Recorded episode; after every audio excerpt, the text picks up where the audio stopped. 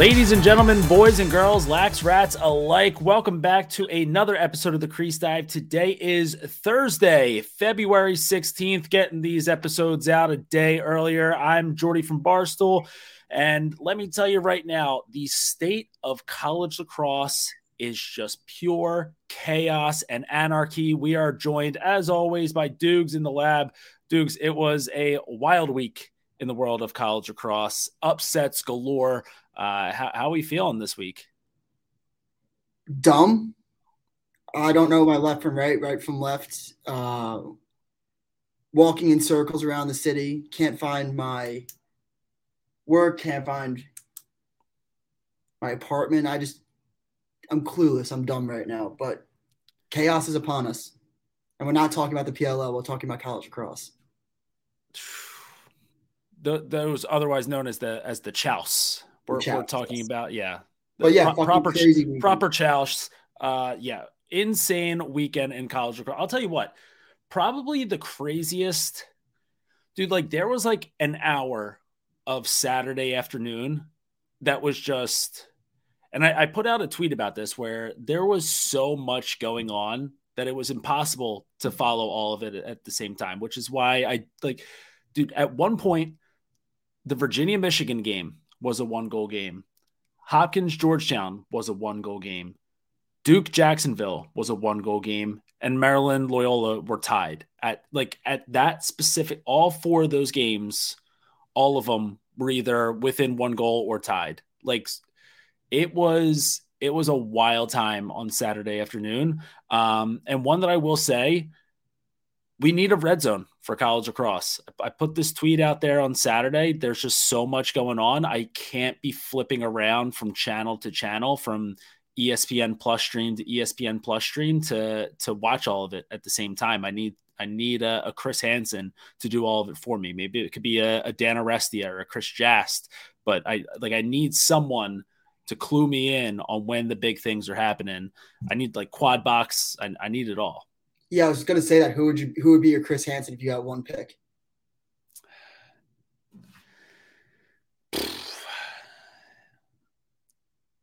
If I had, hmm, like I would love for it to be Anish, but I wouldn't want to take Anish away from from actually calling a game. Like, I would.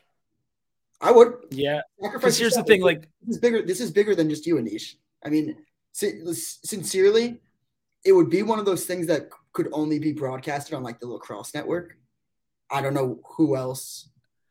Well, that's eh, eh, listen. If it's yes, well, like Plus. let's say let's say we go Lax Sportsnet. I don't even know if Lax Sportsnet's still a thing anymore. But if it is, Travis Eldridge at Lax Sportsnet, I like. I think that he could yeah. he he could handle that. And listen, I would be much more willing to spend like ten bucks a month for Lax Sportsnet if they gave us a college lacrosse red zone as opposed to doing like five bucks a month for Big Ten Plus. Although we're going to get to this in a bit.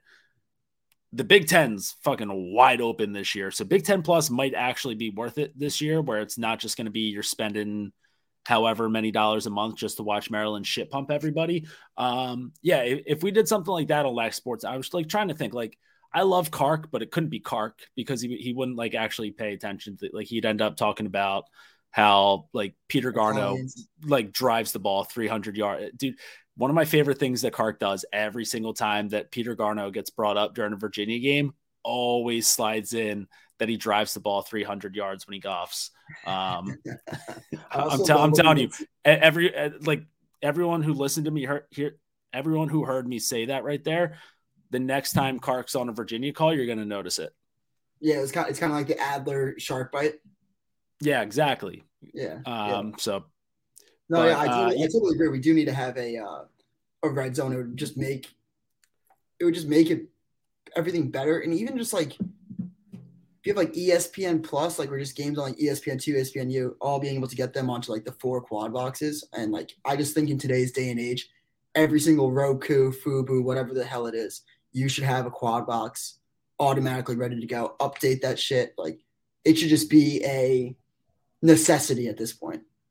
Yeah, I did see. Um, so I think someone mentioned where the if you have ESPN Plus and an Apple TV, yes, you're able to do that.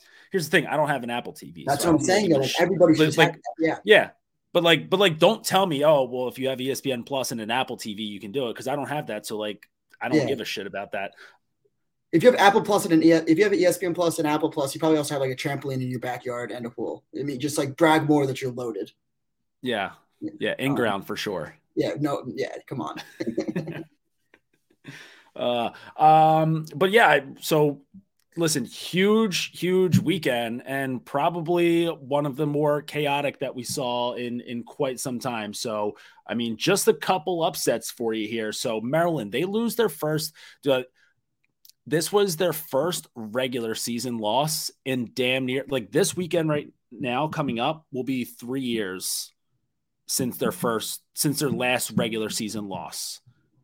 So, you know, Maryland went all of 2022 undefeated. 2021, they only lost that game, uh, the championship game to Virginia. Then you go back to 2020, right before COVID ended, they uh, they dropped a, a regular season game there. But so they go down 12 to 7 to Loyola. So huge upset for the Greyhounds. Um, one where again, this right hand up, this is this is on us. We previewed this game heading into the weekend wondering what like what the the status, what the future of the Loyola program looked like because if you were to bet, if you were to find any lines on this game, it looked like Maryland was about to wax Loyola by double digits. I believe if there were to be lines on it, it would be somewhere near like eight and a half. Um, so Loyola getting all sorts of disrespect hanging into that game. Mm-hmm. They take down a team that hasn't lost the regular season game in three years. Yeah. So Greyhounds. Greyhounds are back. I'll get into this when we talk about the weekend preview. But yeah, it's uh a lot of teams are back. Are they back? The McNaney situation. McNaney, um, you know, I, I've had a, a toxic relationship with Logan McNaney. Where two years ago, I think I was just outright saying he sucked. Last year, I took everything I knew back. Um, torn ACL, he has. He's out for the year, so I'm not going to be too hard, but torn ACL or not, he couldn't stop a beach ball. That's like that's no. a, that's a, that's a fact, right? That's not being it, it, was it was it was listen, here's the thing. Like it's it was not a good day for Logan McNaney. I don't have uh like he has the actual you have, you have the I, like I had a torn ACL, so like you have like the like toughness shit, whatever. Like so a little part of me is like how how much should we look how hurt was he at the start of the game? Right? because cl- playing with the torn ACL is just not easy. So like maybe he just shouldn't have played at all. How hurt was he going into the game? Luke Wierman still fucking got the job done. Like he he's the best face-off guy in college across for, for all I'm concerned. Um, I'm not so sure how much to look into this Maryland loss.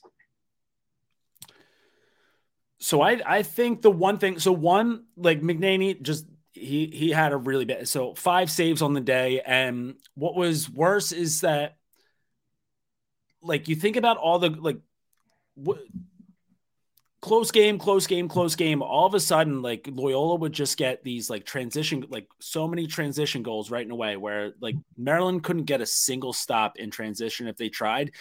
And I couldn't really tell if it was like, I don't think it was necessarily like bad transition defense. It's just like they gave up an outside shot in transition you're kind of hoping that your goalie, who's you know national champion winner, would would stop someone, and he just couldn't get any of those stops. So um, I think that their their woes defensively in this game, you might not be able to look into that much, considering like you don't know how much the the torn ACL actually did uh, impact McNaney or not. And you know, listen, shout out to Logan McNaney. He won a national championship, brought the team to another. Um, you know, great, great player, and it's it sucks that he's going to miss the season. Didn't have a great game last week, dude. I think the one thing though where you can start to really look into with this Maryland loss, and this is something where we didn't, we probably should have made a bigger deal out of this when it happened, but like they don't have a number one on offense anymore. Like I think that the moment that Makar got the the number one jersey, I think that that should have been a bigger sign to us that like this is kind of what's going to be not expected out of Maryland all season. Like I'm sure that they're still going to have some huge offensive performances, but like we should probably get used to the fact that they don't have a Rambo or a Bernhardt or a, a, a Wisnauskas on offense this year. Like they just don't have that guy where if shit's going down, you know you can put the ball on his stick and it's going to end up in the back of the net. Like they they just they don't have that guy. And uh, like I want to kind of choose my words a little carefully here because there are some really solid offensive players on that roster. Um, you know, Owen Murphy is is a, a, great player. Uh, you know, Kyle Long probably I think has the best vision in in college across. Um, you know, I think that Eric Spanos is a name that if you're a Maryland fan, like that's the future of your offense right there moving forward. But like they just don't have that Rambo, Bernhardt, Wisnauskas guy right now. And to be fair, I didn't think that they had it last year with Wisnauskas. I proved me wrong. He got, he got the numbers up, but it's not really like he was at the forefront of people's minds as a uh, Tewaaraton award winner last year until like what week five, I would say, week six. Like it's not like people came in being like everyone was saying O'Neill, Shellenberger, Kavanagh, same same names as this year. So the number one for Maryland can emerge. Um, I do think you brought up some good names. I mean, I, I think that Eric Murphy, uh, Owen Murphy's a stud. Uh, Daniel Kelly, Jack Brennan, just Maltz. So I think that they just have like very, very good lacrosse players. I, have compared it in the past, like Villanova basketball, where it's just the cohesiveness of Maryland. Um, I, I'm seriously not worried about them at all. I honestly, I want to, I want to save, I want to save some takes for our buy sell segment do you are, are is the take that you kind of have rattling around in your head right now saying that maybe this loss for Maryland is the best thing that could have happened to them? Look, the loyal the loyal goalie played the game of his life. Played the game of his 19 saves against the number two team in the country. 70, 70 plus percent save percentage. Maryland wins 80% of the faceoffs. And they're not just getting like a backup goalie that's coming into the cage. Like I get you like national champion Logan McNaney. Teddy Dolan's a really fucking good goalie. The kid started when he was a freshman. There you go. Yeah, like he the kid's a stud. He was an American East Defensive Player of the Year. If he, he probably could have gone to a lot of schools right away, you're going to be our fifth year goalie. He wanted to go to Maryland. He wanted to probably chase a national championship. Didn't really care if he's a backup. Got a good degree. Didn't care. Like he, Maryland's getting a. They had the. I'll say it right now. Teddy Dolan's going to get drafted by in the PLL after after this year. Like he's going to be a name that emerges as one of the best goalies in the country, and I'm not going to be surprised if he he's in finishes like top three All American. That's my take. That's that's that's some high praise. I think his brother started at Maryland, where it was the phantom goal against Virginia. Um, I think that Teddy Dolan's going to be a name that everybody has um, in their mock drafts and has as one of the best goalies in the country at the, at the end of the year. I truly do.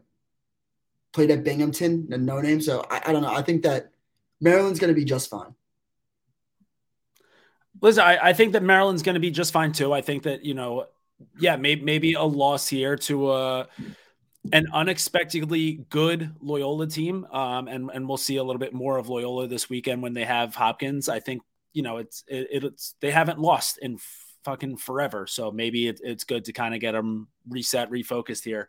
But I will say that I, I, I think though that the Big Ten this year, the gap is definitely the, the gap is is getting a little bit closer. Like last year, the gap was astronomical. Yeah, it, it, the only way for it to go was to get closer. Last year was astronomical. There was never any doubt that Maryland would kick the shit out of any other team in the Big Ten. This year, you look around and Hopkins, listen, obviously, so we're recording this on Wednesday. It's coming out on Thursday. This is right after Hopkins just lost and, and gave up a, a multi goal lead uh, to UNC. But on Saturday, Hopkins was as back as they've ever been before, where they take down Georgetown. Um, nice little 13 to 12 win for George or for Hopkins. They went to 2 and 0. Um, Hopkins is just playing some really good ball right now. Granted, they didn't finish strong in the second half against UNC, but Hopkins is playing really well. Ohio State's going to be a really good team.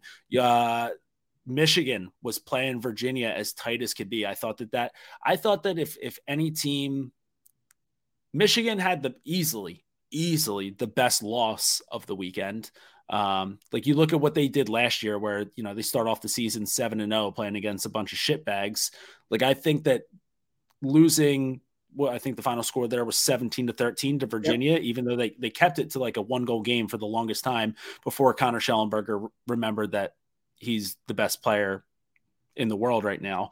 Um, but to keep it that close with Virginia for that long, infinitely more impressive than anything that they did to start the season last year. So Michigan's going to be a good team.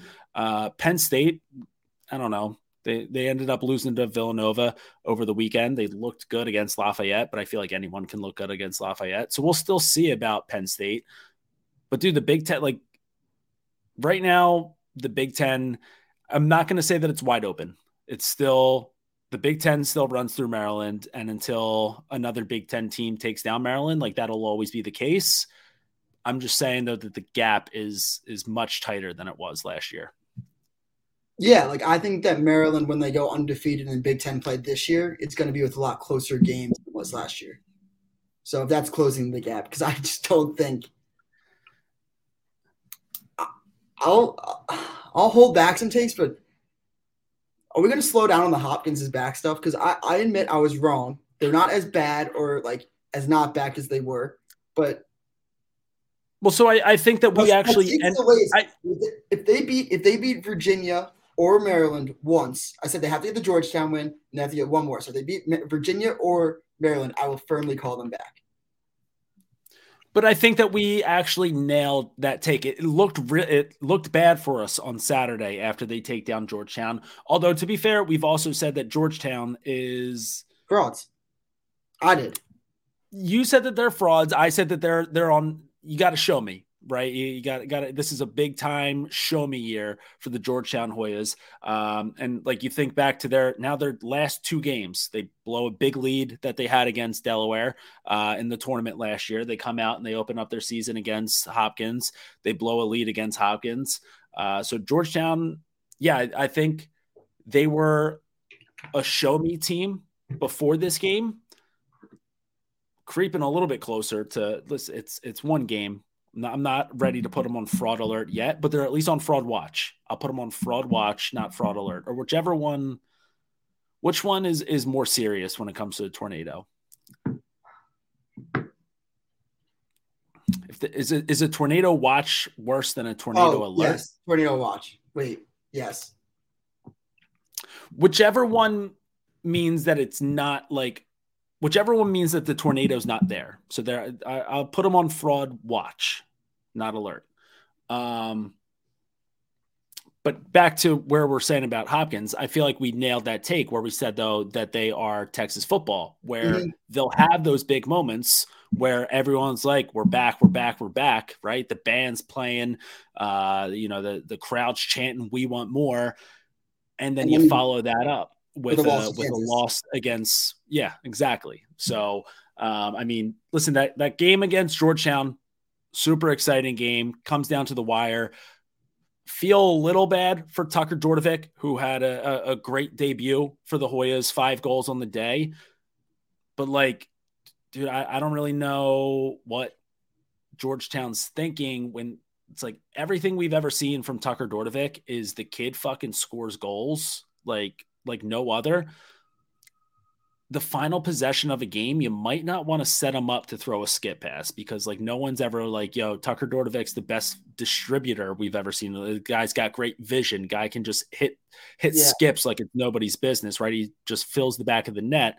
So I don't know. It seems like I don't I don't know if that was a Tucker Dordevic just trying to little, little too much dip on his chip, trying to, to be the hero in his debut, um, or if that was a plan or what that was, but just something that Georgetown probably needs to figure out in the future. Where listen, the guy can give you five goals in a game, just don't make him try to find a skip pass in the final possession of a one goal game because that's just not his game. Yeah, I bet he probably was expecting like an early slot or something clearly, and was trying to play a little bit of hero ball, trying to be LeBron James, Le, like LeBron James hero ball, being like probably like throwing a pass that maybe he's not he, he's not used to making all the time. So I, I agree. I think, think that was a bad last possession for Georgetown. I feel bad for Dordevic. Um, amazing debut. Besides that, obviously want to get a dub after that, but uh, maybe that's needed uh, a loss that Georgetown needed. To be honest, um, I, I think this loss will only do good for them. Yeah, I mean, dude, they've got a gauntlet coming up here. Yeah, so exactly. they've got they, they, so they start off. So Penn starts off their season. So luckily, I mean, they're catching Penn on their first week of of the Ivy League season, but they have Penn this weekend. Uh, they've got Notre Dame the week after that, Princeton, a pesky Richmond team. They've got High Point, Lehigh, Denver, Providence, Marquette, Loyola. So, so like, do like their season doesn't really start to slow down until they get so that I guess they open up their first uh their first Big East game against Denver, and then the rest of their Big East schedules like where it slows down for them a little bit. So they've got they've got a solid month here of going through the gauntlet. So you would hope that that loss is is a loss that they need, but I for some reason I don't feel like it's going to be the only one that they have. No, but also I think a wake up call is needed when you have all like I think wake up calls when you have so such high expectations. There's such there's good there's things as good losses or good things can come from losses. Um, so I think I think that Georgetown. I, I listen. I, I know I know what you're saying. I just think that you you would hope that it doesn't. It's not like the first the first game of the season. It's never going to be a must win. Um, there were a lot of good things there. I think I think though what we saw is like it's going to be a lot of Tucker Dordevic, Graham Bundy Jr. and then like like what what else is there after so they they just have to figure out what else is there after um meanwhile i mean dude hopkins looked really good in that game um I, have I've been saying it for the past couple days now i think that uh adding john crawley to that staff is huge uh, i think that you know they play with a lot of offensive creativity a lot of guys who can get the ball into the back of the net. Uh, Russell Melendez obviously had a, had a huge game. Uh, I love Brendan Grimes, and I love uh, uh, who's they, have got that big, big Canadian freshman right now. I think his last name's Carlton or Matt Carlton. Is is that? I don't know. Kid, kid's a freshman and he's fucking huge. Um, get just able to put his shoulder down, get top side. So uh, Hopkins looked great in that game. They looked great in the first half of the UNC game. Uh, then UNC just comes out and puts a nice little. I think they went. I think they outscored Hopkins eight to one in the second half of that game. So, you got any any anything on on Hopkins, Georgetown, or Hopkins, UNC to to round that yeah, I think out? that I think you got to give uh, Hopkins their what, what's it called? Not giving giving them their praise give them their whatever. Hopkins deserves it. Um, I agree. I think that Crawley's going to be a hell of a head coach for some program. They're going to be very lucky. Um, he'll probably eventually even come back to Hopkins and coach them um, back in just uh, this delight. But my biggest takeaway from both games, honestly, is I just think that UNC is very, very underrated. That's an upset in itself, really. If we're talking about upsets all weekend long, was UNC over uh, Johns Hopkins. Technically, I think that UNC is great. I think they have a good balance between these. They have this highly impressive, high ranking freshman class last year that was a little disappointing with Chris Gray. They're all sophomores now. Now you have like some senior leaders, um, some transfers. Um, like you got like McGovern, Goldsmith, Tillman that can help these young guys. I think that UNC is going to make some noise this year. And I think that the ACC. I mean, it's not a hot take that they're the best conference, but I think there's just going to be some noise in the ACC with them and Syracuse could just like fuck some shit up. You know what I mean? Let it let it be known that the Crease Dive is the first yeah. podcast to say that the ACC is the best conference in college lacrosse this year. Um, no, I, I, I, agree. I, I, think that they're a good dark horse team to be. Yes. Uh, like I, I think heading into the season, you look at the ACC and you immediately think probably Virginia, Notre Dame, Duke. Then you probably put Syracuse ahead of UNC just because of the hype around Spallina. Um, so I, I, don't know if if it would have been crazy to say at the beginning of the year that UNC on paper would have been the worst team in the ACC. Obviously, still have a whole lot of lacrosse left, uh, but listen, like any any team you can throw out in front of Colin Krieg, I think is is going to be okay. I think that Krieg uh, is is a stud, definitely one of the best goalies in college lacrosse. I think that one dude he gets so many, he backs up so many shots. I I I don't know. Obviously, they don't keep track of the stat, but if they did, I mean, he gets them so many extra possessions, um, a lot of huge saves, big time saves, and big time moments as well. And yeah, I mean, they're just pretty, they've got a lot of depth. They got a lot of guys. They might not have like a superstar, and like they're, they're not going to have anyone who's going to be in the mix of a Tewaaraton finalist, uh, but they have a lot of guys who can do their job and, and put points on the board. So, uh, you know, they've, yeah, uh, depth is definitely big for them. Yeah, and their defense is phenomenal. The kid Barton is a fucking stud. He's going to be a future PLL player. I really like what I saw out of UNC, and I know it's like an overreaction to like Hopkins or whatever, but I think that they're going to steal some wins against teams and can probably like make a push for the tournament. Which it's crazy to say that about UNC, but given last year when you saw like UNC and Syracuse, those were kind of like wins at the top of the conference in the ACC had to have. You couldn't really have a slip up against one of those teams. Yeah. Uh, another ACC team who, you know, they they drop a game after this is an, another another tough take for us uh, that that we're going to have to put our hand up and and say that we fucked up. Uh, but February Duke was was back in full effect last weekend. So for the second year in a row, Duke goes down to Jacksonville. Uh, now, listen, I, I don't know is if this is maybe this is just the script, right? But you know, if, if I don't think either team necessarily wants to follow the same script as last year, right? Duke not getting into the tournament, Jacksonville after being the America's team for so many weeks, they didn't even make the tournament.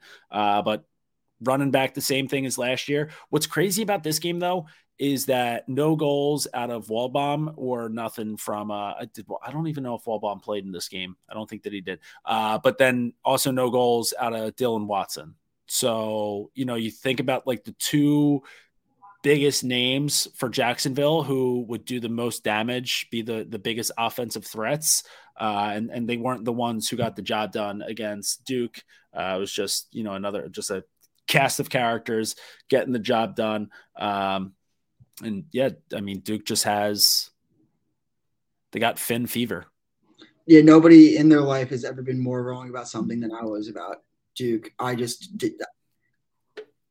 And honestly, it's like it's nobody in the locker room's fault. Like Brennan O'Neill, not his fault. Uh, Danowski, not your fault. Like you all did your jobs. I didn't do my job. I couldn't keep my fucking mouth shut for the life of me.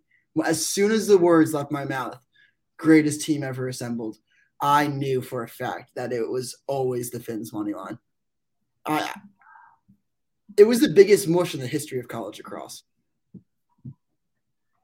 Trying I, to look look back right now. All right, so so they did go undefeated in February in 2021. Uh 2020 they opened up with a loss against Air Force. Yeah, 2019 was the loss to High Point. 2018 was the loss to Penn. So, yeah, I mean 2021 the only year in the past five or so, or however many that Duke hasn't dropped a game in February. Considering last year was like the first year that they didn't make the tournament, I wouldn't say it's it's much to worry about for Duke. Uh, but what I will say is that for the time being, Jacksonville is their daddies. Like there's nothing that they can oh, say without, about that. Without a doubt, I, there's a uh, and the, and the, the craziest part, in my opinion, about the game was that nobody really played bad for Duke. Like everybody kind of did their job. Like you, you, like it's not like there was one stat or something that I honestly haven't like I don't know if it's the, what the ground ball battle or something like that was, but like goalies face off points, like you got what you wanted out of O'Neill. You got three goals out of Dyson. You got one and one out of McAdorey. Dinanza puts home two. It's not like like they controlled the face off X. Like what else? You, if you to, like if you said all if you looked at the stat sheet and you said who won this game, you'd say Duke. But you're you're just not factoring in the the the daddy factor there. That's yeah, da- I mean the daddy factor.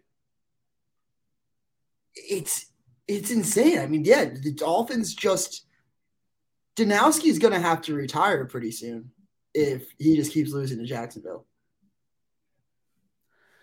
Now, I, I wonder is is there is there a long con here, right? Is is there you know is is there any deal in place between Jacksonville and Duke where you know maybe here's the thing, Danowski might might retire soon from from Duke, but where do people go to retire? They go to Florida. Maybe he wants to, you know, go down and, you know, listen, get getting a little bit older. Maybe he just wants to be an assistant. Maybe he wants to go hang out with John Galloway down in, in Jacksonville. Uh, and, you know, he can kind of help build up the hype for that Jacksonville program now to make his job easier in the future. Maybe there, there's there could be something going on there, a little something shady. No, that's that's a that's a good way to look. I was thinking more of like, hey, Danowski like puts this game together so he can get like the February Duke woken up, um, give like give Danowski, and then he, maybe he wants Galloway to be the next Duke coach, or make Matt or make Matt think that he does. It's not just a shoe in for you, Matt. You know, you really got to work on this offense. You know, there's there's some things working. There's some things working behind the scenes for sure. Yeah, fucking nepotism makes me sick. I love it. It's the best. it's the best uh, because because if somebody succeeds with nepotism, you're like nepotism rocks. And as soon as someone as soon as someone doesn't succeed with nepotism, you only got the fucking job because you're dad. You only got the job because of your uncle. I love it. It's hilarious in sports. Well, listen, Jacksonville is a lacrosse school, so good for the Fins. Big, big win for them. Um, and, and we'll see what they do throughout the rest of the season. Uh, definitely one of the better mid major teams in, in the country this year, but I'll say right now, I'm not giving them the title of America's team just yet. No, because you want to you want to know you want to know who that title belongs to right now. It's the Merrimack Warriors, baby, dude. This team coming in three and zero oh to start the season. Big win over Hofstra to start the year. A little come from behind win. They spank Holy Cross fourteen to nine. I, I actually have a question uh, and you know this kind of goes back to we doesn't have to just be about Merrimack. We can talk more about Holy Cross later. But then they also put a nice little beat down on LIU, fifteen to nine this past weekend. Uh, before we keep talking about Merrimack, actually no, we'll talk about Merrimack, then we'll go back to this. Uh, but Merrimack three and zero oh to start the year. Uh, I mean, just looking really good. The the Rooney brothers just leading the way here offensively. Uh, both guys with a bunch of goals and, and you know, I think they have 18 points between the three, the two of them uh, through these three games. This is just a, it's a team full of dogs, right? A guy, group of guys who just get after it. Uh, the goalie looks like an absolute fucking psychopath. There was a little little clip of him on social, just smacking the shit out of his own face with the stick. Yeah, I saw um, that. Lo- love a good psychopath goalie. Need those guys. Uh, they look good. They've got the highest shorts that I've ever seen in in the history of shorts. I need to know what the inseam is there. I think the average inseam on this team has to be like three and a half. A lot of thighs out, uh, which is tough for these guys uh, up in New England, right? It's, mm-hmm. uh, I mean, uh, global warming. Shout out global warming. Definitely, it's it's not the coldest winter we've ever dealt with, but temperatures are still dropping later at night. Uh, these guys still just rocking thighs out. So Merrimack right now, they're a wagon. They're 3 and 0. They're generating a lot of buzz around the nation. Uh, and listen, I, I think that they can they can make some noise here. Yeah, I so obviously when I'm I don't know what to think of the Merrimack hype. You're kind of selling me on the Merrimack hype, which makes me think that there's some behind the scenes workings with you and Merrimack. Because when they they sent me a sweatshirt. Yeah, so this this whole Merrimack propaganda, like I'm trying to get behind, but I'm just like I'm looking at it. I'm trying to find the answer. I'm trying to see the vision. I'm like, why is Merrimack uh, America's team this year? And then I saw it. It was staring at me right right in the face. Their top three leading scorers are all from Long Island. So that what made it think was like, yeah, of course it's America's team. Long Island is America. Um, Long Island is lacrosse. So that that that's that's the only thing that uh Merrimack has going for me is that their uh, top scorers are from Long Island. Uh, that and that's fair enough. Listen, uh, Long Island families are are a great time. Uh, love to see them out, out tailgates. They can bring the juice to any stadium that they're in. So I would love to see Merrimack make a make a good run here and get to the tournament. Would love to see all those Long Island families just go nuts if if Merrimack wins the America East and gets themselves into the tournament. Um, I also think like the America East, like whatever team is doing the best in the America East, I feel like ends up being the de facto America's team, right? It was Albany mm-hmm. uh, for all those years. Like, like the America East is just a, it, it, it is just a, a, a greasy, gritty, uh, but with like a lot of flash mixed in there as well. The conference in general. Um, fun conference to watch, fun conference to root for. So whoever's winning the America East, it's hard not to root for that team. You also had the Mercers. You had Jacksonville. Was there any other teams last year that were America's team? Well, Mercer more so just because of Sean Goldsmith. Still. And then then I don't I don't know like obviously the the the the Mercer Hive sours the Mercer. Um, but like that was like that was almost a meme. The, wow. the, the, okay, so that's Mer- wow. Mer- Mercer Mercer's a meme, to, and I no disrespect because Coach Danahy, absolute stud. He's going to build a great program in Mercer. They're not there yet. He's in his first year there. It's going to take a, a few years to bring that around. But the Mercer of, of the past few years was, was America's meme team. I think the Merrimack, there's I think that there's legitimacy behind it. There, speaking of America's team, you know how we talk about the Ther- Theriot, Theriot from Brown being the people's goalie and Lark. I found a goalie that has stolen my heart, and I think I might have to get him on next episode. I haven't really cleared this with you, um, I'm actually going to pull this. I'm going to do something for the first time. This is why you subscribe to the YouTube. Go to the YouTube right now. Uh, I'm going to show you this goalie that the Lacrosse Network uh, they, they posted this on their TikTok. So shout out to them. It, it's it's from the Syracuse Holy Cross game. I don't know if you've seen this. Wait, so is it going to be Dawson Friars of? So that's. So he had the behind the back yeah. right there. Ready? Wait. So he makes a save goes behind the back, behind the back. You're at the dome. You got to show off a little bit, right? So I, I respect that. Then they fast forward. This is this is the best. He makes a clean one-on-one save. goes BTB. he goes back. Um so so if you're listening to just audio right here uh first i mean just go to tln's instagram account or tiktok they probably posted it everywhere um but yeah so ho crow goalie dawson friars uh just throws a nice little outlet pass behind the back completely behind his own end line um that's what i wanted to ask you about though so this was i i forgot that he had the the behind the back little pickup um silky smooth makes a lot of makes a lot of really good in tight saves. Like this kid plays with an edge to him. He's got that flair.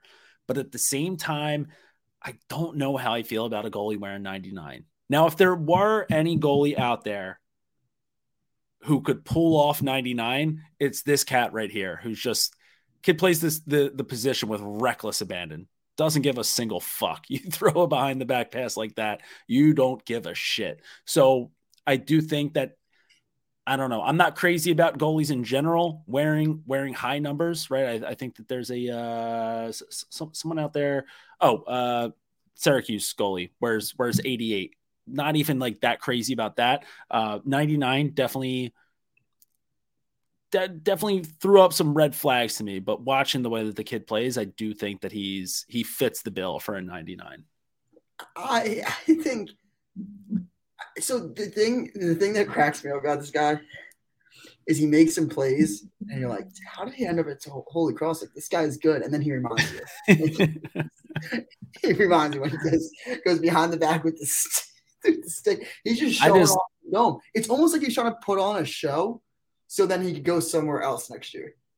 Like he's like, I'm at the dome. This is my. I'm on national TV. Like I'm not on the Patriot League network, baby. I'm, I'm on I'm on ESPN. I mean, yeah, it, like it is. Like you know, all eyes are on you because all eyes are going to be on Spallina. So just by default, if Spallina's playing against you, all eyes are going to be on you. So yeah, I mean, you might as well make a little name for yourself. And uh, if just launching the ball BTB out of bounds is is going to get the job done, it's going to get the job done. I have to imagine that he is an absolute fucking nightmare to deal with in the locker room. I like there's not a oh, chance no. that he shuts up for a single second. Uh you froze on me. Oh well, I I, I said that that that cat's got to be a, a, nightmare to deal with in the locker room. Oh yeah, I mean when you wear 99 and you're throwing BTBs left and right, you don't know what the guy's next move is going to be. Imagine, um, imagine will... a night out. Imagine a night out in Worcester, Massachusetts with that guy. You're just like, where where'd he go? Like, what's his next uh, move? I'm I'm also going to imagine that he's the biggest uh, shampoo mooch in in team showers. This that I, I he's a guy who definitely has never showed up to team showers with his own body wash and shampoo. Always okay, so always bumming it off the guy next to him. I was gonna guess he's like your roommate, and you're looking at like you're like, oh, I just ran out of body wash. I just like need to borrow someone's really quick, and you go to Dawson's, and he has like the eight in one container where it's just like body wash, toothpaste, mouthwash, just like everything you need. Mo- motor oil. Yeah, what are you talking about? Yeah, yeah, yeah. You need, you need, some gas, just put it in there. uh, all right. Well, you know, yeah, get get that kid on. Um, uh, again, I'm I'm not crazy about a goalie wearing 99. I think that there's some sort of sacrilege to it, but I also think that he plays the game like such a a maniac. Second. Yeah. Yeah. Um, but end of the story is that uh, Merrimack is America's team, and uh, better better get on that Mac wagon, Dukes, before it's too late. Maybe they'll send you a, a hoodie. Yeah, I'm gonna wait for another team now. Fuck the Mac. Whoa, whoa, who said that? Uh oh. Uh oh. Some American, um, some, some American East listener right now can win my heart over. Just saying. Ian MacKay. Vermont. Just, just throwing it out there. Um, yeah. Any anything else from uh from this past weekend that we didn't get to? Oh, uh, well, listen. Speaking of people being dead wrong about their uh, about some of their takes, Joey Spallina had a nice little ten goal weekend to uh, to to silence the critics for the time being. So uh, five goals against Albany on Friday night, five goals against Holy Cross on Sunday. Uh, really didn't get a chance to watch much of the Holy Cross game Super Bowl Sunday. Don't want to talk about the Super Bowl either. Um, but that Friday night game against Albany, Syracuse looked good, man. I, and, and I don't know, you know, I can't imagine like Albany's not the greatest competition anymore. Um, but I mean, they, they put a beat down on them. That was a you know that, that was a bully game from Syracuse. Looked like they were definitely playing with a little little extra anger after uh, you know some of the stuff that they were probably hearing throughout the week leading up to it. Uh, I think that uh, listen, the, the Jackson Birtwistle kid going to be a problem for defenses in in the ACC this year. Like if you're clued in on Hiltz and Spallina, um, you know you're going to kind of forget about Birtwistle from time to time, and he's going to make you pay. So uh, Spallina silencing critics, and Syracuse look look really good this weekend. I think Cole Kirst is just a man. I think yeah, he's a dude. Man. Huge. Dude, the the family is just fucking mutants, man he's fucking. I, I, was very very impressed with him uh, Friday against Albany. Um, watched a little bit of the Holy Cross game, but man, I think that like his presence and his leadership for that team and that young team is just going to do wonders. Um, and even just speaking, who else was I thinking of when I? Yeah, I mean, but just oh, Spallina. Yeah, let's. He's he can score goals, but I only saw two assists out of him this year. Selfish, ball hog, locker room cancer. That's what. That's what the. I'm gonna get ahead of that one. All right. Um, I think that I think that lax Twitter. I need somebody come, to come up with a take that like he's just like a ball hog or something because he only has two assists. I need some hot take out there. I can't do it because I love him.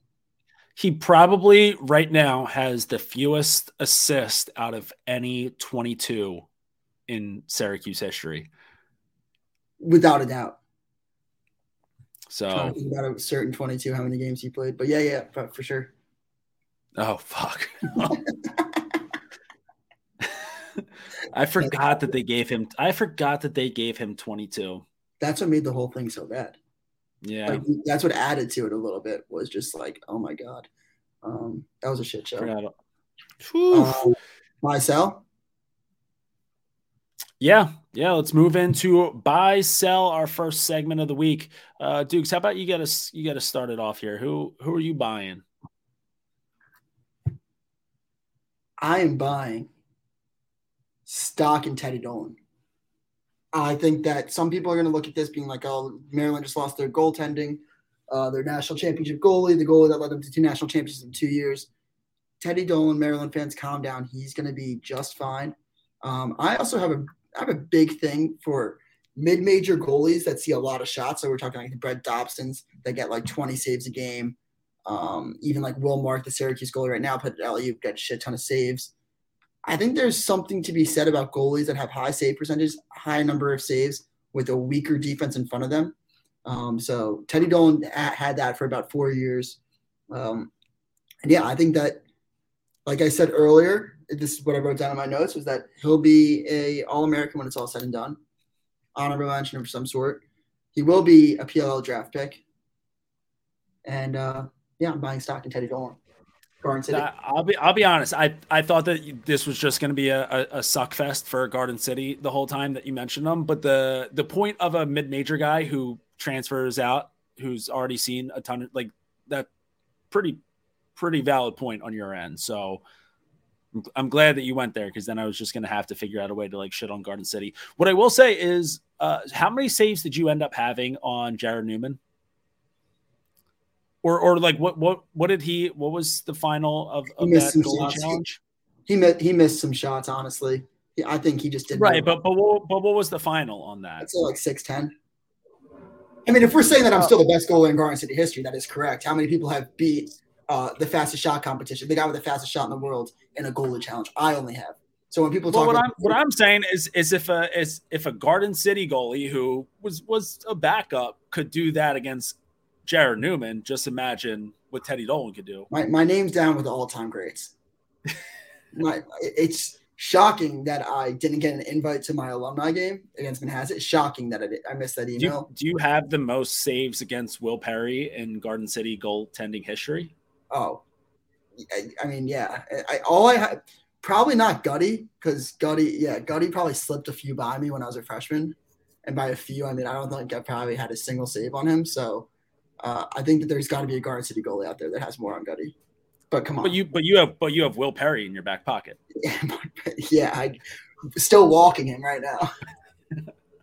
Uh, well, if I'm buying anything in college lacrosse right now, I am buying the parity. Uh, it's it's been a while since we've had this. I think you know the past few years. I've I've been a little bit down on on the fact that uh, been down on the college lacrosse regular season. I think that you know Virginia and Maryland have been so far and away the best teams in the nation that wasn't worth getting your hopes up for anything during the regular season. I think that right now, uh, listen, Virginia still very much a wagon, and yeah, sure, it was only one loss for for Maryland, so you can't look too much into it. Uh, but I do think that there are a lot of really good teams in college lacrosse this year. I think, you know, having a team like Hopkins, who might not be all the way back yet, but at the very least, they're going to be pesky all year. Um, Michigan is going to be pesky all year. You've got these schools like at Jacksonville, like in Merrimack, who have the ability to be pesky all year. Uh, I think that, you know, with the transfer portal, I think that there is a lot of parity in college lacrosse this year. So, uh, if, if, last Saturday was any indication, uh, it's it's going to be a, a, nice and chaotic season of college lacrosse. Yeah, I think so too, and I still think the cream will rise. To, the cream will cry. The best teams will be at the top when it's all said and done. Yeah, yeah fool, fool, fool me once, shame on shame on me. Fool me, fool me. Tw- you can't get fooled again. Next uh, up, who's selling?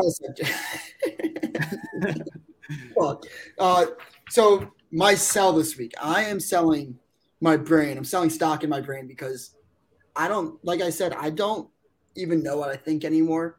I don't really have a take about college lacrosse. I think that I should just sell my brain to a study on how one person could be so wrong about stuff so fast. Um, yeah, I, don't, I just don't I, I, really don't know anything anymore. As soon as Saturday ended, I was just like, wow, look at this. We're, I am the worst co-host. Uh, I I had the worst takes of the weekend in college across Twitter, which is hard to do. Yeah, well, here's the thing: stock on your brain right now, it's it's definitely down, but I I, I might buy the dip because I, I I know that there's a take there's a take somewhere in there that's ready to pop off, ready to be a gold mine. So, uh, yeah, it might not be the best. i am gonna, I'll at least sprinkle in on on the dip of of your brain going down. What's up? And just going going back for those that have listened or to those that have followed me uh, on my journey the past couple years, people know how low my my the brain of my stock has been. We're looking at COVID levels, brain dead right now. We're looking at like you could get like maybe a to the a dime to the dollar on how bad my brain stock is. So that that says a lot. Yeah, but here's the thing: you got to be just like Spallina, right? Even if the goals aren't dropping, you still got to fire off 15 more takes. So shoot or shoot. Um, I am going to sell the 10 man ride and not the critically acclaimed uh, newsletter that is sent out by our good pal Joe Keegs every week, uh, but the actual literal 10 man ride in lacrosse, I think that it is the dumbest decision that teams still make. I, I think that it's, you know, we saw it get dunked on Tuesday night. Tim Marcial with a nice little 65 yard bomb to the back of the net after UNC goes out with the 10 man ride. Colin Krieg out of the cage. Uh, I just think with stick technology today, where you can have a goalie or a pole be able to to just rip an 80 yard dart at, at any given moment. I think that there's just there's so much risk involved with the 10 man ride these days that weren't quite there 15 years ago. Uh, so I feel like we've been seeing a lot more of these full field goals because of the 10 man ride. Listen, there there might be a time here and there where you can break it out where it's gonna confuse a, a team's clear. Uh, but if you're just going 10 man, 10 man, 10 man, 10 man, it's only a matter of time before you get dunked on with a full field goal like Tim Marcial and Hopkins had against uh, UNC. So selling the 10 man ride, but again, not the newsletter that you should sign up for from Joe Keegs. Good sell. Um, mid major, major performance. All right. Uh, my mid major, major performance this week I'm, I'm gonna I'm gonna slow my roll on uh, on on the Merrimack love here, but I will say, Air Force out of the ASUN, Air Force ripping off a win to start off their season against Denver. Uh, good for the what, what are they? Are they cadets? Air Force cadet? What what is what is the? I feel like I should know that. I feel like they're not. Why do I think like Zags now or something? I don't know. But either way, uh, Air Force they get over a, they get over a loss against Ohio State. They come out with a nice little twelve to ten upset over Denver. Uh, and you know, Bill Tierney's final season, little little stumble out of the gate there. Uh, let's see here, Brandon Dodd five goals on the game, so I guess Brandon Dodd also gets a, an extra little nod for my mid major major performance. Air Force Falcons. Falcons. Mid, okay, wow, it was way off. My mid-major major performance is a guy that hails from Florida. Is a guy that played at the club lacrosse ranks. It's my guy, Reed Smith, former NCAA All-American stud from Florida State. he's been at Jacksonville last year and this year. Two goals, two goals against Duke this weekend. So how to give love to a Club Lacrosse player. Um, it's great. It's great to see someone make it out from the streets, as the kids say. Uh, the streets being the the MCLA, the MCLA. Dude, speaking of Florida State, they uh, they put out their gloves and helmets the other day. They are looking crispy. They're also in my top ten. Uh, they would probably kick the shit out of Dayton if they ever played against each other. Uh, yeah, I mean, maybe the MCLA stop fucking screwing Dayton and kicking us out of the tournament and everything. They're just doing their very best to royally fuck us left and right. But yeah, you're right. All right. Well, Reed Smith and uh, and and the Air Force Falcons, not the cadet. I don't, I don't even know what the fuck that was. Uh, congratulations on mid-major major performance you know what? Let's uh let's let's talk about some lacrosse coming up this weekend. We've already done enough of uh get getting into the getting into the past. We've got a huge slate of games on tap for this weekend, and that includes the Ivy League back in business. Uh, so everything gets started. We'll get started with Duke and and Denver on Friday night. So that's a well, I guess Friday little happy hour game, 4 p.m. on ESPNU.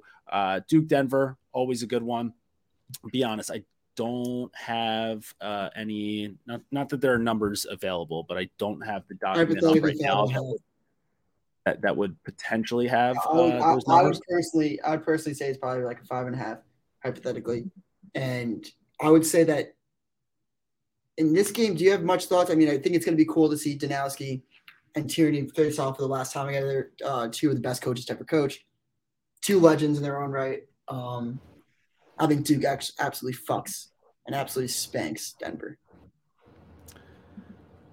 Yeah, I think that. I mean, here's the thing: they're both coming off of off of, off a tough loss. Uh, but I, I do think that you know Duke. It's, it's not like they kind of like you said, like no one really like screwed that. Game. It's just that you know Jacksonville had the better day. Like Duke still played really well, so it's not like there's any. There's not a ton of reason to be concerned at all for Duke. Uh, but now they they head into this game, and plus it's a home game for Duke, mm-hmm. uh, so you know they don't have to worry about travel. They're a little pissed off. Uh, Brennan O'Neill is still very much as unstoppable as it comes. Um, so yeah, I, I think that I think that Duke wins here, wins big, but this this could be a big respect game, right? Danowski and, and, and, Tierney having their last little square off against each other.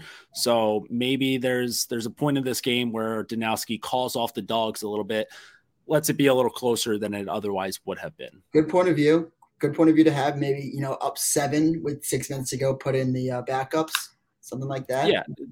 So and then anything's possible from there. It could end up with a you know quick couple goals from Denver to to keep it tight. So that would be one that I would actually just stay away from am I joking about the the respect aspect? Maybe a little bit, but I think that there's actually some of that. I actually sold myself on that. I don't know if I like Duke spanking them anymore. right. It's a great take. Um, all right, so that gets us going on love love a good Friday happy hour game. It's it's one of my favorite ways to head into a weekend. Uh, so 4 p.m. ESPNU.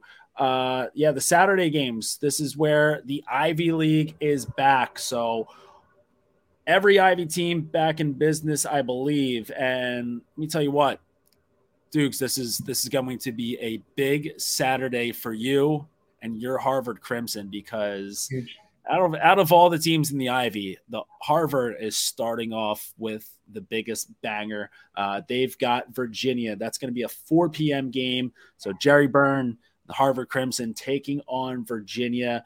Uh, where how do you feel about your like this is this is where this is where your brain can come back, right? If no, no, no don't do no, no, no, no, no, no, no, no, no, no, no, can't do that, can't do that, can't do that, because I've already sold myself on Harvard getting spanked.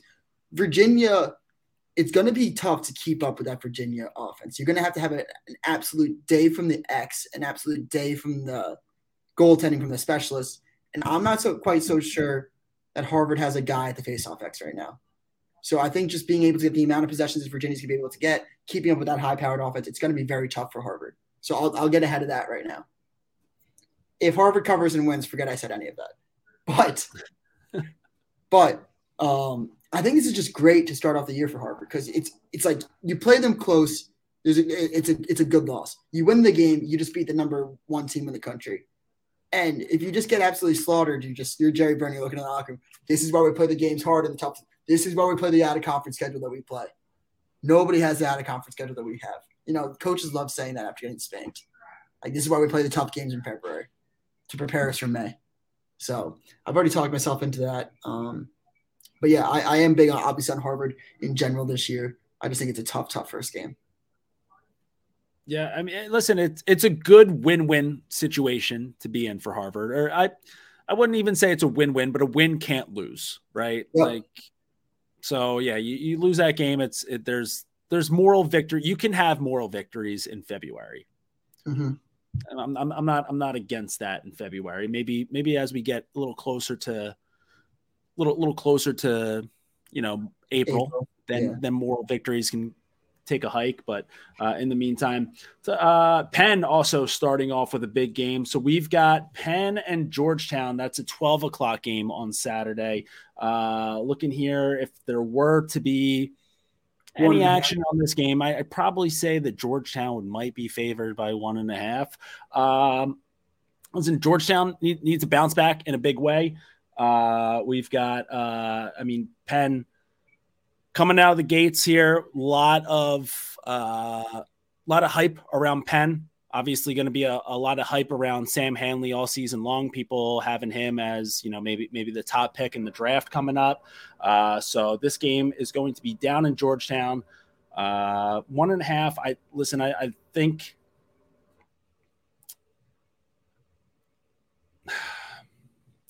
I don't. I'm trying. I'm trying to think. I, I think I would take Tucker Dordevic and Graham Bundy over Sam Ham. Like the combination of those, yeah, the combination of those two, I think outweighs Sam Handley. Um, so I, I, I kind of like Georgetown to have a good bounce back in this one. Yeah, I like Georgetown in this one too, which makes me be like, if you're listening to this, you definitely should take Penn then. Uh, but yeah, I, I do like Georgetown to bounce back in this one. One that I don't know if you want to talk about, but I'll, I'll just say to the real lax rats in the Midwest out there, I'm going to be flying to Michigan tomorrow or Friday. So Friday I'll be in Michigan, Ann Arbor. So I start looking around. I'm going to the Michigan Michigan State basketball game on Saturday. I start looking around. I'm like, I wonder if Michigan lacrosse will be around. Michigan's playing Hofstra. If you're there in like the freezing cold, I will be there. So uh, Michigan Hofstra, I'll, I'll, be attending. Get get a scouting report back for the Crease Dive does why why am I am I picture does Michigan not have an indoor facility? Yeah, they got to have something. They, they got to have a lacrosse game going on in Ann Arbor. Yeah, I, I, for some reason I feel like they. I feel like I've seen them play in, in a bubble before, but it could have been a, yeah. it might be like a, a, Notre Dame. It might be like a Notre Dame situation. Yeah. Um, all right. Well, so Penn starting out off with uh with Georgetown right out of the gates, huge game for them. Uh, Harvard starting off with Virginia, huge game for them. The rest of the Ivy, maybe not quite as much. Uh, so Brown Bears, Brown State. Uh, shout out to Larkin Kemp. Uh, the boys will be playing against Quinnipiac. That should be. I mean that that should be a good win to start off the year for Brown. Uh, looking looking what other Ivy League teams get. Cornell Albany. Cornell Albany, which is it typically in, in recent history has, has been a, a, a, solid game. I don't quite think that we'll uh, we'll see the same thing this year. I think that you know Cornell should, should handle them pretty easily. Uh, looking around for a number here, but oh Cornell can't, can't, yeah can't can't find it right now, but don't need it because Cornell's just gonna spank them. Um, Nova and, Yale on uh, Nova Yale is on Sunday. Uh, so, I saw Nova plus two and a half, hypothetically. Yeah, Nova. Yeah, I mean, did think back to so what was it? I think 2018 and 19 might have yeah. been back to back one goal wins for Nova over Yale. Uh, past couple years hasn't been quite as tight, uh, but Nova looked really good against Penn State last Sunday. they've got another Sunday game coming up here. Uh, they've got Yale coming down to them, so uh, I, yeah, I think a good test for Yale out of the gates. Um, mm-hmm. I, I, don't think that this, you know, I think that this Nova team is is pretty solid. Uh, so you know, listen, also could, could, be could be a nice little time to get that uh, Matt Brandel Tewaaraton campaign started. Yeah, I think Matt Campbell's really good. I think Jessica Pole is really good. So yeah, I think Nova Nova's a good squad. I do think there's one game I do I just don't want to glance over. I wanted to talk to you about. I think this is the fraud bowl or like the who's back bowl, Loyola versus Hopkins. And I yep, know we touched on it a little bit. Uh, I saw Loyola hypothetically minus one and a half against Hop. Want to get your thoughts on that game? Um, I think that line says a lot about how good the numbers analytically might speak in favor of Loyola, just given the competition that you know Loyola only had one game against Maryland. So it looks like the people hypothetically making these lines would say, no, Loyola is pretty legit. Um, but yeah, I, am probably to take Loyola minus one and a half in this one, just giving off the, I didn't expect that. Yeah, I think, uh, you know, just kind of looking at the way, I think that Hopkins, this defense has been you know, eh, maybe not. Uh, it, it's always going to be defense is always going to be overlooked by me, just because I'm I'm always going to focus more on the offensive side of the ball. So I don't know if the defense has been overlooked by everybody, uh, but definitely overlooked by me. I think that their six on six defense has looked really good so far this year. Um, but then looking at the way that Loyola did a lot of their damage against Maryland in transition, I'm not totally sure if if Hopkins will be able to stop that. Um, so if Loyola can kind of do the same thing where they just run and gun against Hopkins, then yeah, I, I kind of I like Loyola in this one. if it gets into some settled six on six ball on both sides, I, I, I do like the way that this Hopkins defense is look. They play do they play tough? They they get a lot of they force a lot of shot clock violations. Um, you know, even in that game against UNC, like I think they had one possession where they reset the shot, like UNC offense reset the shot clock like two different times and still uh, ended up with a shot clock via in the end. So uh, Hopkins D, pretty good. Hopkins offense, very good.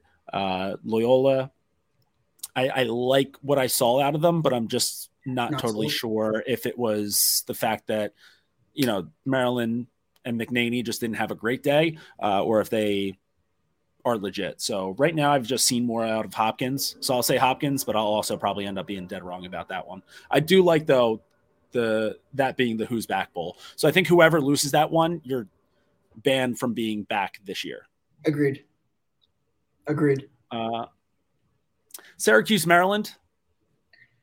I'm interested. Uh, I have some thoughts on this game. I would like to see who gets matched up. I want to see if uh, Brett Makar gets uh, matched up on uh, Spallina because I think that someone that has, uh, I don't even know, Makar, or whatever, uh, somebody that plays defense like him using a lot of body, big, strong, a man that's still in college, uh, where Joey Spallina likes to use his body and try to body people up. And Joey Spallina is gonna gonna gonna real if that if that's the matchup that they go for, I think he's gonna really see the uh, the staunch difference between a senior and a freshman and how much like it, it could be like a man versus a boy from summer league last year. So that that's a matchup I'm intrigued by. I mean, either um, way, he's either way he's going to be matched up against an All American. So it's it's either going to be sure. the car or it's going to be Zappitello. You know, so like regardless, like this is going to be a, a, tough matchup for him. Um, the but I will like the one versus twenty two matchup would be so sick. I, I be iconic. How many, it's never happened in history, probably. No, no, never. So I, I think at least for a couple possessions, we need to make sure that it happens. Um, listen, I, I think that this is a game that Syracuse riding a little high right now, feeling good about themselves after two, you know, two good wins, but not against like the greatest competition of all time. Uh, Maryland obviously going to be coming off off that loss to Loyola. They they've got their, you know, the tails tucked between their legs right now, but it's gonna spring out and just slap Syracuse in the face in this one. So I, I've got I've got the Terps pretty big in this game. I think that this is a, a big bounce back, shut the haters up game out of Maryland. Yeah, I think Teddy Dolan's All American campaign starts for sure. And then um, I think Teddy Dolan, this might be the last game that Teddy Dolan plays in college because he's going to go straight to the PLL. He's, oh, no, he's going to get, he's going, Teddy Dolan's going straight to the PLL after this game. He's, no, I already spoke it out. Once this gets released, it's probably going to be released like later tonight. Teddy Dolan's college career done because I just fucking opened my mouth and hyped him up too much. Not his fault, all mine. And then uh, last game, I wanted to get Ohio State minus one and a half against UNC hypothetically on Sunday. I like UNC in that one. I think the Ohio State's defense is very good. I think that Jack Myers is one of the most underrated players in college lacrosse. I think that Mitchell Pelkey is really good at YouTube. Um, but I, I, just think that UNC is uh is going to get this one. I was really impressed by Logan McGovern, especially you spoke highly about the Johns Hopkins defense. I think Ohio State probably has the best defense, arguably in the Big Ten. Um, then Maryland is pretty much a toss up for me, but um, I think UNC is going to get it done. Yeah, I think this is just a big uh it, like kind of you know SEC football, right? Like it's it's one of those ones where our, it's it's going to be it's a big game for both conferences. Yep. So if, if, if you're an ACC fan, you got to root for the ACC because this is a big matchup between ACC and Big Ten. I think both of these teams, neither of them are at the top of their conference, but both of them are, are very much in the mix. Uh, so whoever wins here, that that'll just give uh, you know that conference a little bit more strength when it, when it comes time for you know uh, you know tournament selection and shit like that. Agreed. Uh, yeah, I mean, a couple other good games out there, but you know, I pr- can't get around to watching all of them. Um, not on this podcast. Yeah, not not not on this podcast. So, any anything else you guys are are excited about? Listen, text us, right? Hit us up on on Twitter. DM us at the Crease Dive. DM us on Instagram at the Crease Dive. Ask us about games. We'll talk lax with you till till the cows come home. Uh, but just for time constraints on this podcast, can't get around to all of them. So that is, uh, I guess, week two of college lacrosse. Uh, so a lot of games. Friday night, Saturday all day, Sunday afternoon. Great, great lineup of college lacrosse. Uh, dudes, we got any, anything else? we want to rank really quickly. We'll just go through because we said this last episode. We ranked the top five places we'd watch college lacrosse or just watch lacrosse in general. So uh, I guess I'll start it off going five to one. Okay. Number five, places to watch college, uh, places to watch lacrosse game. Number five, Manhasset High School at night. You know, I'm speaking like a uh, Chaminade versus Manhasset lacrosse game, maybe even two two college programs. Garden City versus Manhasset. There's nothing like Manhasset High School at night. Some people might not like that answer, but it's fucking awesome. Number four, Rutgers grass field. When we got a little taste of the grass field at Rutgers, I wanted all of it. I wanted the whole pie. Rutgers grass field, there needs to be more games played there. Three, Hofstra. I love watching games at Hofstra. It's I wanted to even put it one. Um, watch them at night, during the day, always awesome. Great quarterfinals atmosphere. Um, it's great for state championships. Love Hofstra. Two, Arlotta, Notre Dame. Uh, we, we, we say it a lot on this podcast. You won't really find a better place to watch a college lacrosse game than that grass um, when it's like a spring day. It's fucking awesome. Number one, best place I've ever watched college lacrosse game or lacrosse in general, Fairfield University. Fairfield blew my mind with how good the attendance was for the PLL. Nice facilities, nice turf, perfect lacrosse stadium. Fairfield U is my number one. All right, that's a that one's out of out of left field. I, I would I would say. Mm-hmm. Yeah, I don't think anyone else might have that. I, I don't think that anyone else will have that, but that's that's why you're the best in the biz. Uh, my f- top five venues to watch a lacrosse game. Going to start off with uh, so this one's more for box lacrosse than anything. I'm not even going to attempt to say the name, but the uh, the the newer box lacrosse facility on Onondaga Nation. Um, so again, I, I'm not going to try to pronounce what, what the arena's name is, uh, but one of the coolest spots that you could ever be. Uh, really special place. Place just looks sick. A lot of like big open windows, uh, just like wooden arches throughout the whole thing. So sick venue there. If you ever get a chance to go through the Onondaga Nation, go check out that venue, uh, especially while the game is going on. Uh, number four, I'm gonna go I'm also uh, got a lot of local bias here, as as Duke just had with Long Island, but I'm going to go Franklin Field on this one. Uh, so home of the Penn Quakers, uh, sick facility, uh, just lot, lot lot of history in that building. Most of it because of track and and football. You know, with the Eagles playing there. Years and years ago, but a really cool venue to watch a college lacrosse game, especially if you were there to watch Penn upset Duke in 2018. Uh, number three, I'm going to go with Arlotta. Uh, same, same. Re- I mean, Arlotta on a nice May, Saturday afternoon. Doesn't get better than that. Uh, you can tell tell the co-eds out on the hill have been boozing it up a little bit, having themselves a good day drink. Uh, electric atmosphere at Arlotta for those games. Uh, number two, this this answer is going to change for pretty much everybody, uh, but I'm going to say whatever your uh, alma mater was. So going back to where mm. you, you went to school. Um, so for me, it's Patterson Field at our Ursinus College because you go back to where where you went to school. You never have better beers watching a lacrosse game than you do with with all your old pals going up to you know chirping chirping the other team, chirping the refs, having a good old time. Uh, so wherever you went to school, that's number two. Number one, it's chalk I know it. Got to go Homewood. Okay. Okay. Did, did, I, did you think I was going to go with the dome? Yeah, yeah, yeah. I, I, I, I, was, I was, I was thinking dome, but I, I just, I, the dome maybe in February, um, but Homewood, and like specifically Homewood, maybe in like a like a four o'clock start that like game starts off in the daytime, but then turns into night. Uh, but listen, I mean, Baltimore fucking I I would I would say listen, Philly on Long Island, we're better at lacrosse than Baltimore. Yeah. Yeah, yeah. I, but, I fucked but, up. but Baltimore, but Baltimore fucking loves lacrosse way more. Agreed.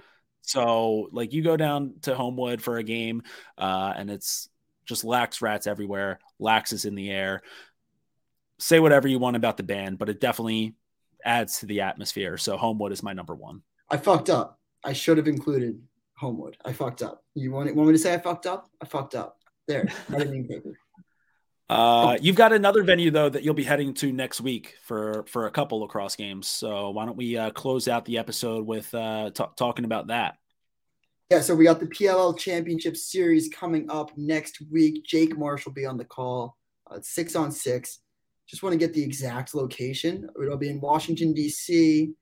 Um, I want to make sure that I say exactly where it will be so people can buy tickets. I will put it in the link. I'll put it on, but it's going to be February 22nd to the 26th, PLL Championship Series. Um, it'll be a great time. The top four teams from last year. So we got like the Atlas, the Chrome, uh, the Whipsnakes, and who am I missing? the Archers. So you might not notice no Waterdogs. Water Dogs were not a top four team last year, still won the championship. It'll be a very fun time. Jake Marsh will be on the call. Me and Billy will be hanging out at the beer garden all fucking week. I'm going to be entertaining clients. We will be trying to do a beer for every goal to see how long that lasts. Um, we got some really good ideas that we're going to try to bounce out. Um, going to be responsible about it. And um, it should be a very great time. If you're in the area, come on down. I'll be there Tuesday till Saturday morning, so I'll be there for a good chunk of time. Come grab a beer with me and Billy. We'll chop it up a little bit. We'll talk lax. Um, we'll try to do even some faster shots.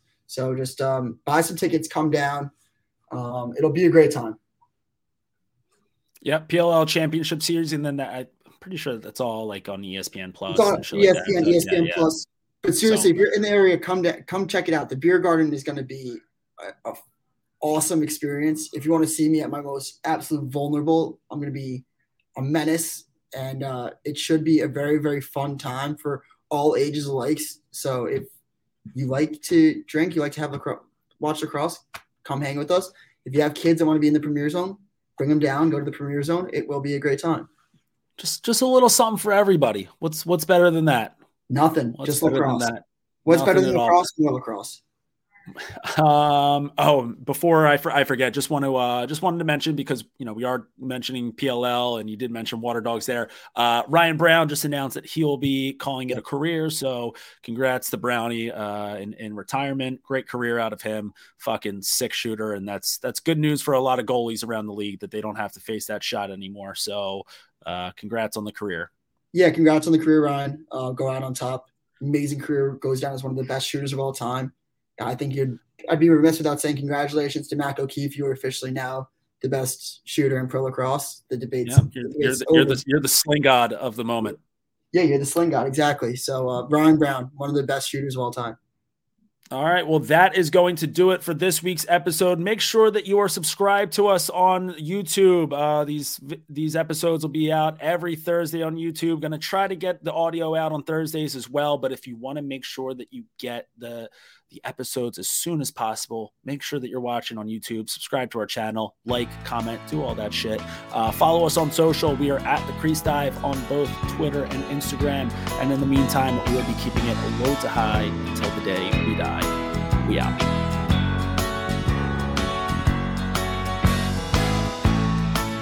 Who's gonna ride that chrome three